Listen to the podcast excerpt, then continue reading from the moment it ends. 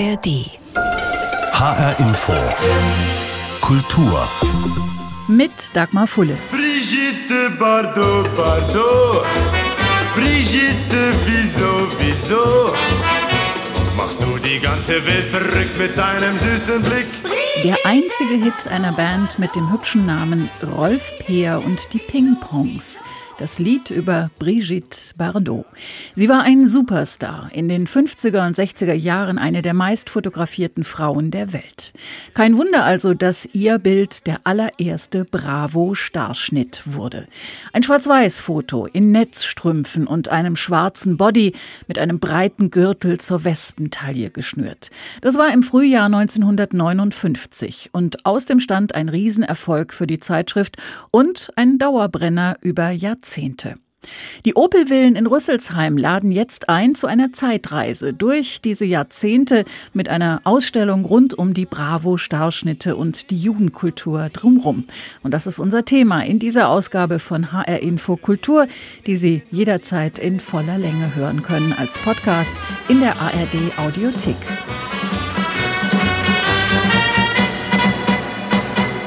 Die Bravo selbst war damals noch keine drei Jahre alt und verstand sich in erster Linie als Zeitschrift für Film und Fernsehen. Und von dort kamen auch die ersten Idole der jugendlichen Leserinnen und Leser, sagt der Jugendkulturforscher Klaus Farin. Es waren Filmstars wie Marilyn Monroe natürlich, gleich bei der ersten Ausgabe auf dem Titelbild, Brigitte Bardot, der erste Starschnitt, Natürlich James Dean, Marlon Brando, aber auch deutsche Stars wie neben den Alten, so auch Hans Albers, Heinz Rühmann, so spielten auch eine Rolle, Ruth Leuwerig, Sabine Sinjen. Aber dann kam beispielsweise Horst Buchholz als damals noch sehr junger rebellischer Schauspieler, der äh, dutzende Mal auf dem Titelbild abgebildet wurde. Film war für Jugendliche in der Tat dann damals ganz, ganz wichtig, viel wichtiger als Musik, weil es gab keine Plattenspieler, die hatten auch noch keine eigenen Zimmer, wo sie sich zurückziehen konnten, wenn Jugendliche sozusagen ein wenig Freiraum brauchten von den Alten, sind sie ins Kino gegangen. Das erklärt einiges und wirft dann natürlich wiederum die Frage auf, wo haben Sie denn den Starschnitt wohl aufgehängt, so ganz ohne eigenes Zimmer? Vielleicht konnte sich auf eine wie Brigitte Bardot noch die ganze Familie einigen. Damit aber war bald Schluss. Der zweite und dritte Starschnitt zeigte Peter Kraus und Conny Frobös. Dann aber kam der bei der älteren Generation nicht sonderlich angesehene Elvis Presley ins Haus. Der erste internationale Star. Lebensgroß und in Farbe. Hey baby, I ain't asking what you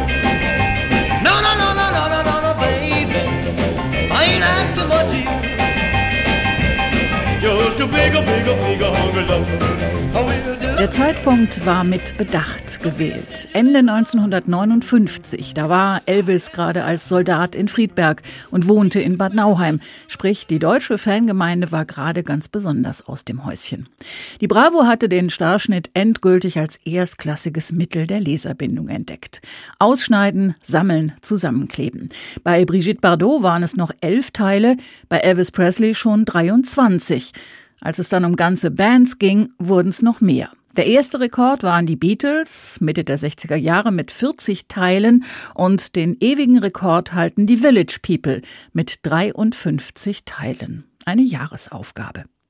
Manche Starschnitte sind ikonisch. Der allererste natürlich mit der lasziven Brigitte oder das Gegenstück dazu. Susi Quattro im schwarzen Lederanzug und hohen Plateaustiefeln, die Hände in die Hüften gestemmt mit einem Blick, der sagte, leg dich besser nicht mit mir an. Sie teilte sich Wände und Tür meines Teenagerzimmers mit Ron Eli im Lendenschurz. Kennt heute kein Mensch mehr. Damals war das der Superstar als Tarzan in einer US-amerikanischen Serie. Und mit T-Rex, die gerade ihren fünften Hit innerhalb eines guten Jahres hatten, während die Fans die 24 Teile für den Starschnitt sammeln konnten.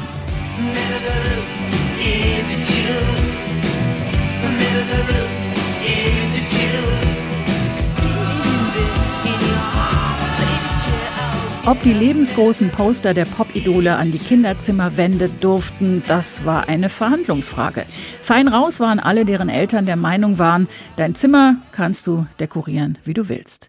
Es waren offenbar viele, denn der Starschnitt war neben den Foto-Love-Stories und den Fortsetzungsromanen der größte Erfolg der Bravo, um die pubertierenden Leserinnen und Leser an sich zu binden. Am Ende waren es fast 120 Stück. Ganz große, wie eben die Beatles, Mick Jagger, Elvis Presley oder ABBA und solche, die längst vergessen sind, wie eben Ron Eli oder wie Mark Slade, Henrik Marz oder Live Garrett.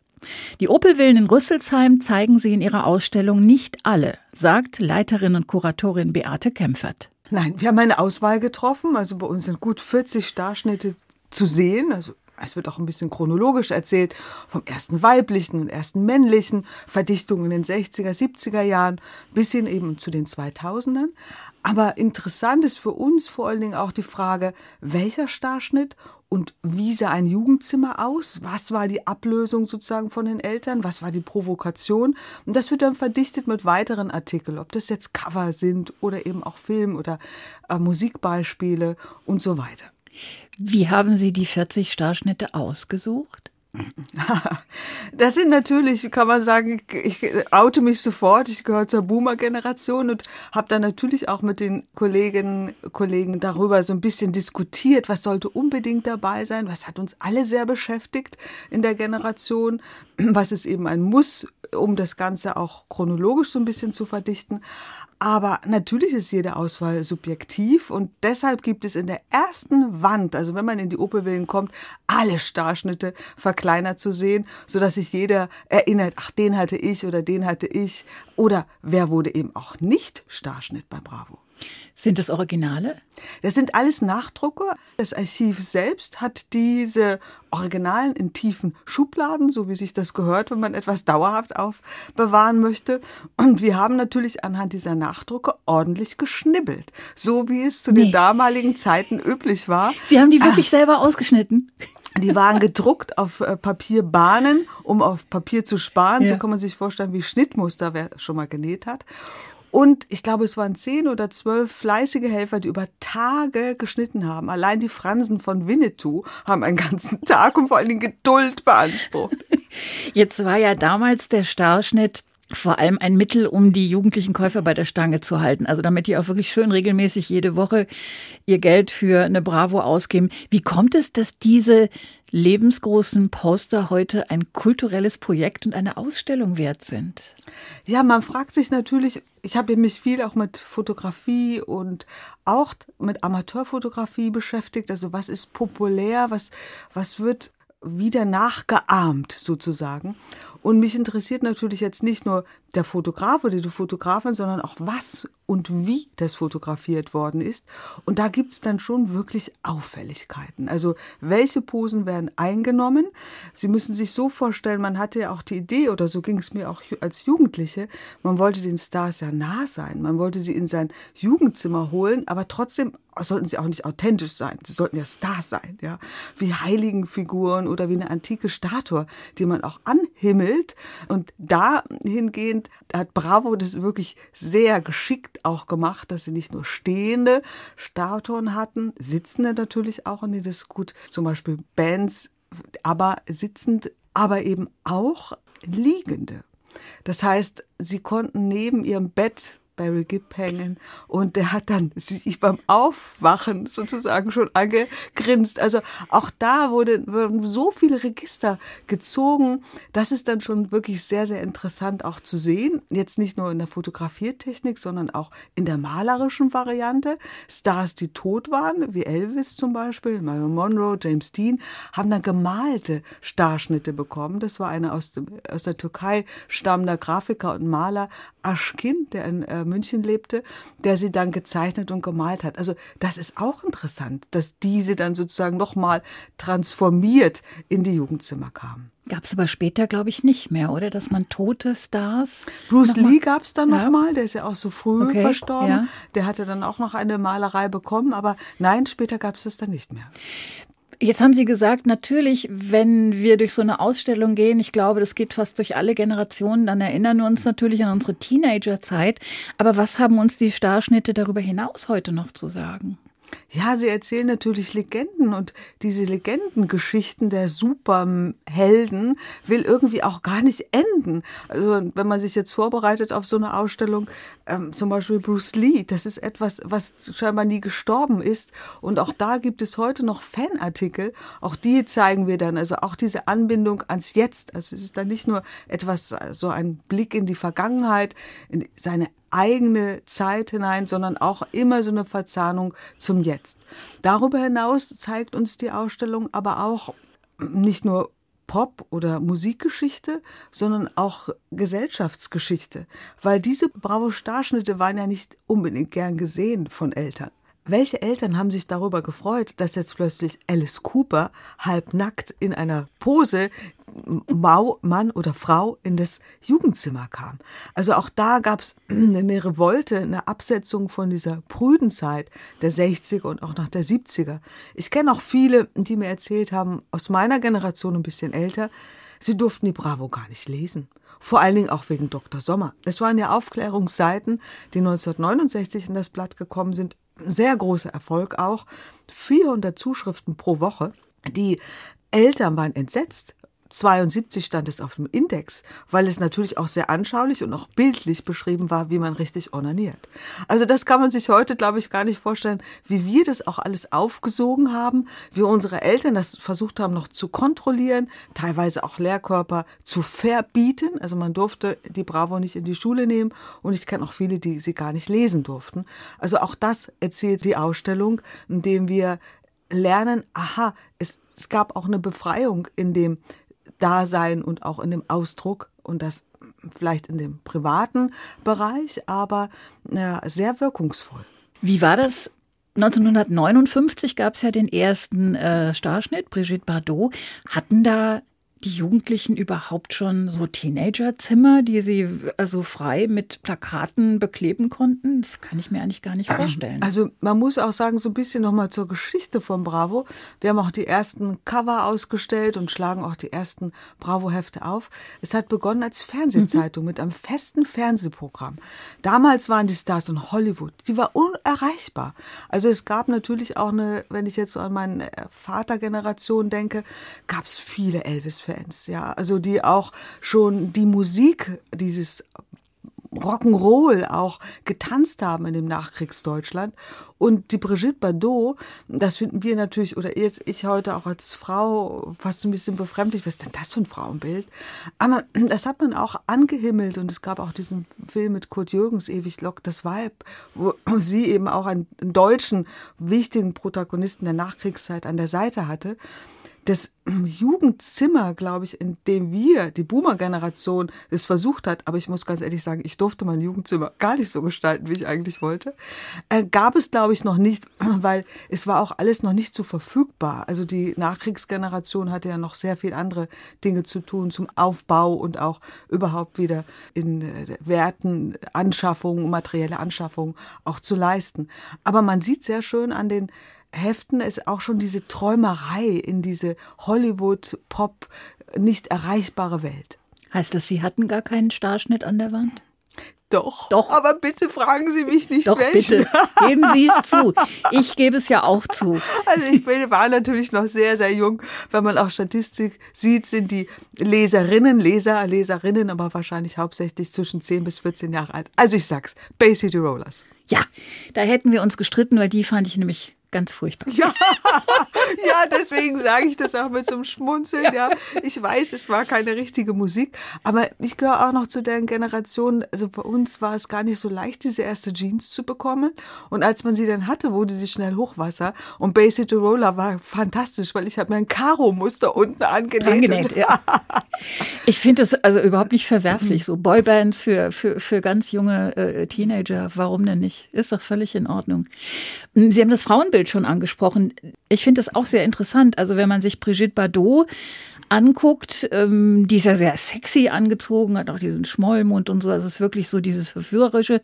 Und ich hatte dann zum Beispiel äh, 15 Jahre später, glaube ich ungefähr, Susi Quattro mhm. äh, an der Wand. Und das war ja eine völlig andere Haltung. Ja, das war so. Äh, red mich nicht komisch an, ja, don't mess with me. Mhm. Und ähm, da hat sich das Frauenbild ja offensichtlich auch schon sehr verändert in der Zeit bei den Starschnitten. Ja, also Susi Quattro ist ein fantastischer Starschnitt. Also ich kann auch nur erzählen aus Erinnerung, ich war da ja noch jünger, aber mein älterer Cousin hatte Susi Quattro in Leder. Also auch das gehört dazu. Das Outfit ist natürlich extrem wichtig, auch die Musik, die Rockröhre und Sie können sich vorstellen, Susi Quattro fehlt nicht in der Ausstellung. Wie sehr spiegelt diese Ausstellung, wie sehr spiegelt auch die Auswahl der Stars, die von der Bravo für würdig befunden wurden, einen Starschnitt abzugeben? Sie haben ja gesagt, das war auch eine Auswahl.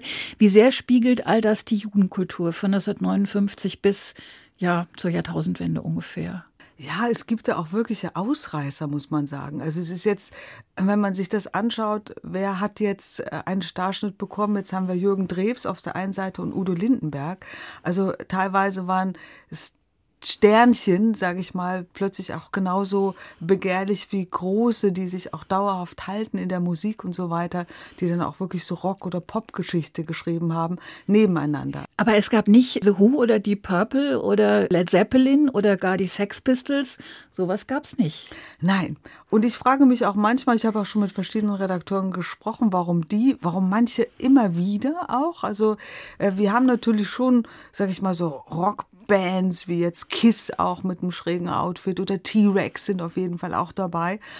Aber es hat schon so ein bisschen mehr so diese Schwärmerische eigentlich auch. Ein ganz witziger Starschnitt ist auch von Mick Jagger, äh, der dann. Der ist so furchtbar angezogen, oder? ganz schlimm. Wir bekommen den Fotografen Wolfgang Bubi Heilemann bei uns noch zu Gast. Also er hat ihn fotografiert. Wow. Und ähm, der Heilemann erzählte mir, dass der ähm, Mick Jagger im schwarzen Jackett gekommen ist zum Fotoshooting. Das war natürlich schwierig. Man hätte da nur schwarz ausschneiden müssen. Und er hatte ihn einfach gefragt, ziehst du das T-Shirt an, was ich mir gerade auf der Cannabis Street gekauft habe. Also nagelneu. Und ja, ja, kann ich ja machen. Aber was, was man jetzt sieht, als sowas Bubihaftes, als hat überhaupt nichts mit Mick Jagger äh, zu tun. Und wir für dieses jüngere Publikum zeigen daneben aus dem Stones Museum die Mick Jagger Tournee Lederweste, die natürlich so für harten Rock spricht und eben auch Fotos, die ihn zeigen auf der Bühne mit seinem lassiven und auch beweglichen Körper und so weiter. Also es gibt da wirkliche Eigentümlichkeiten, kann man auch so sagen, in der Bravo Starschnittgeschichte. Das heißt, ich glaube, wir müssen das nochmal betonen, es gibt nicht nur die Starschnitte zu sehen, sondern auch noch eine Menge andere Sachen. Ganz genau. Also das ist eine, mir auch so wichtig so in der Ausstellung, dem Ganzen noch so ein bisschen Leben auch zu geben Farben. Also auch, auch da gibt es ja immer so die Begehrlichkeiten. Was hat der Fan? Was möchte der Fan? Eine Jacke? Äh, möchte er Dinge haben sozusagen? Und das ganze Fanartikeltum war in den 60er Jahren zum Beispiel bei den Beatles wirklich noch an den Kinderschuhen. Das wurde gar nicht beachtet. Das war so wie Öffentlichkeitsarbeit. Und da haben wir auch einen Privatsammler gefunden mit ganz schrägen frühen Beatles-Memorabilien. Da sieht man dann von kleinen Ringen, aber auch ähm, Torten, Toppets, ähm, Fähnchen, ja, die verteilt worden sind.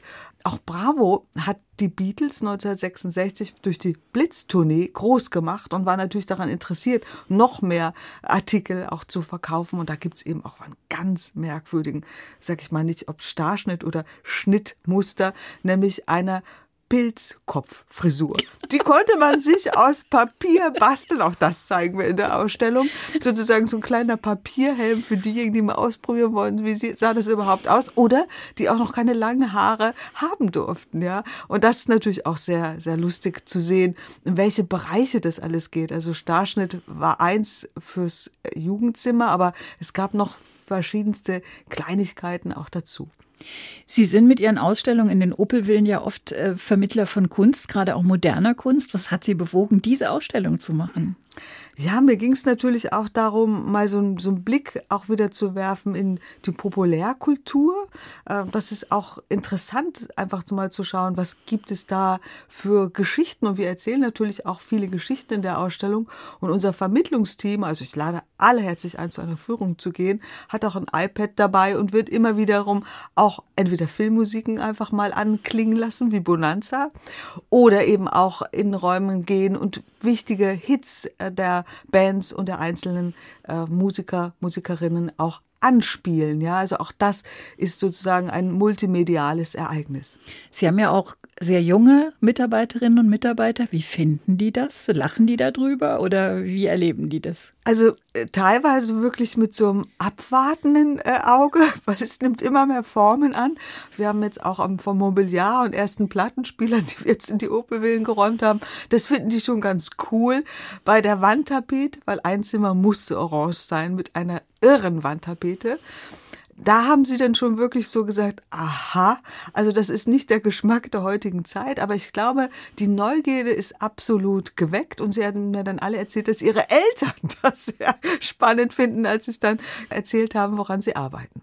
Sagt Beate Kempfert, Leiterin der Opel-Villen in Rüsselsheim und Kuratorin der Ausstellung Bravo Starschnitte, eine Sammlung von Legenden. Zu sehen bis zum 1. Oktober.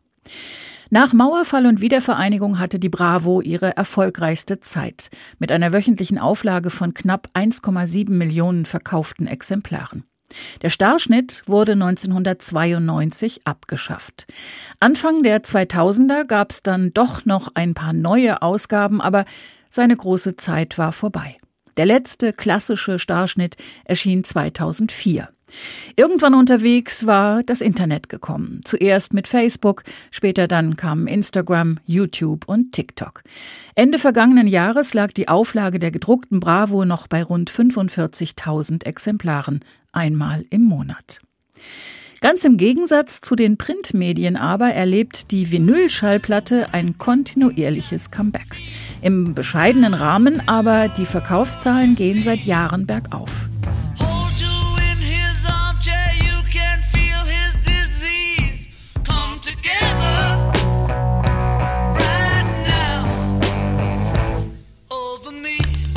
An die erste selbst gekaufte Langspielplatte erinnert man sich genauso wie an den Bravo-Starschnitt im Jugendzimmer oder an den ersten Kuss. Meistens gut und meistens gern. Eine nicht repräsentative Blitzumfrage in der Redaktion hat ergeben, die erste LP der Kolleginnen und Kollegen war zum Beispiel Abbey Road von den Beatles oder auch das weiße Album von den Beatles.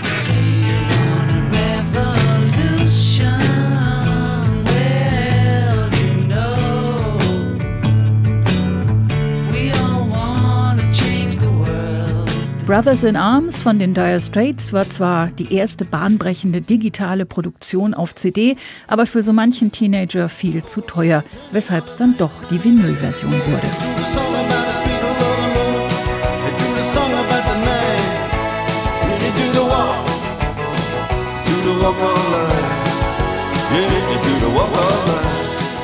Oder auch Bridge over Troubled Water von Simon Garfunkel.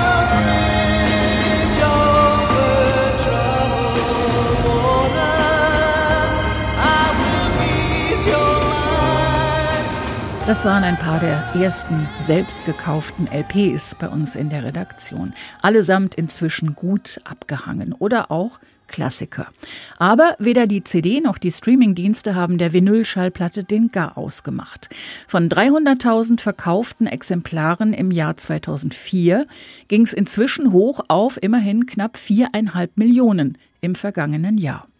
Und in diesen Tagen hat die Langspielplatte Geburtstag. Sie wird 75 Jahre alt. Nach einigen fehlgeschlagenen Versuchen war es soweit. Am 21. Juni 1948 stellte die Plattenfirma Columbia ihre Long Playing Micro Groove Record vor. Eben die LP. Entwickelt vom ungarisch-amerikanischen Physiker Dr. Peter Karl Goldmark, damals 25 Zentimeter im Durchmesser, mit Mikrorillen und eben 33 ein Drittel Umdrehungen pro Minute, gepresst aus Vinyl. Das war alles neu. Das Vinyl ist billiger als Shellac und nicht so empfindlich. Die Tonqualität ist besser und es passt wesentlich mehr drauf. So singt Frank Sinatra jetzt auf einer Langspielplatte gleich acht verschiedene Lieder. Und für eine halbe Stunde Violinkonzert von Mendelssohn Bartholdy braucht's nicht mehr sechs Shellac-Platten, sondern nur noch eine einzige aus Vinyl. Eine Weile gibt es beide Sorten Schallplatten noch nebeneinander, Shellac und Vinyl, aber nach und nach steigen alle Plattenfirmen auf Vinyl als Material für ihre Tonträger um. In Westdeutschland wird die Produktion von Shellac-Platten 1958 eingestellt, in der DDR 1961. Die Langspielplatte hatte nach einer sehr zähen Geburt dann doch gewonnen und entwickelte sich von einer losen Sammlung einzelner Songs zu einer eigenen Kunstform mit Geschichte, Dramaturgie und gestaltetem Cover dem Album. Trotz heftiger Lebenskrisen hat die LP überlebt und wird jetzt 75 Jahre alt. Und das war HR Info Kultur. Den Podcast finden Sie auf hrinforadio.de und in der ARD Audiothek. Mein Name ist Dagmar Fulle.